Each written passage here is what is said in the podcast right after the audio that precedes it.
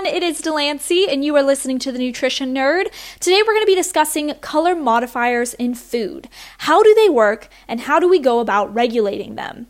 All right, so color modifiers are a type of food additive. They can be natural or synthetic and are overseen by the Food and Drug Administration, or FDA. Now, color additives can be classified as either certifiable or exempt from certification.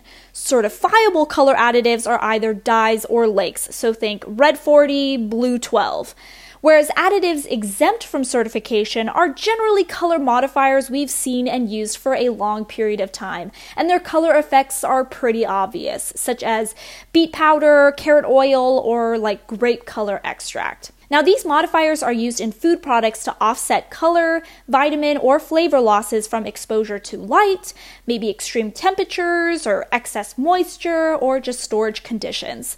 They can also be used to correct natural variations in food color, as off colored foods are often incorrectly associated with a poor food quality. In other words, these modifiers strengthen the colors that occur naturally in these foods. They're sort of like beautifying the foods. Color modifiers may also be used to provide the food with a sort of color identity for the consumer. So, let's say you make a lime flavored ice cream. A color additive may then be added to give the ice cream that classic bright neon green color we often associate with limes, which is kind of interesting. And whether or not that's something to be impressed by or concerned by, I think really just follows on a case by case basis.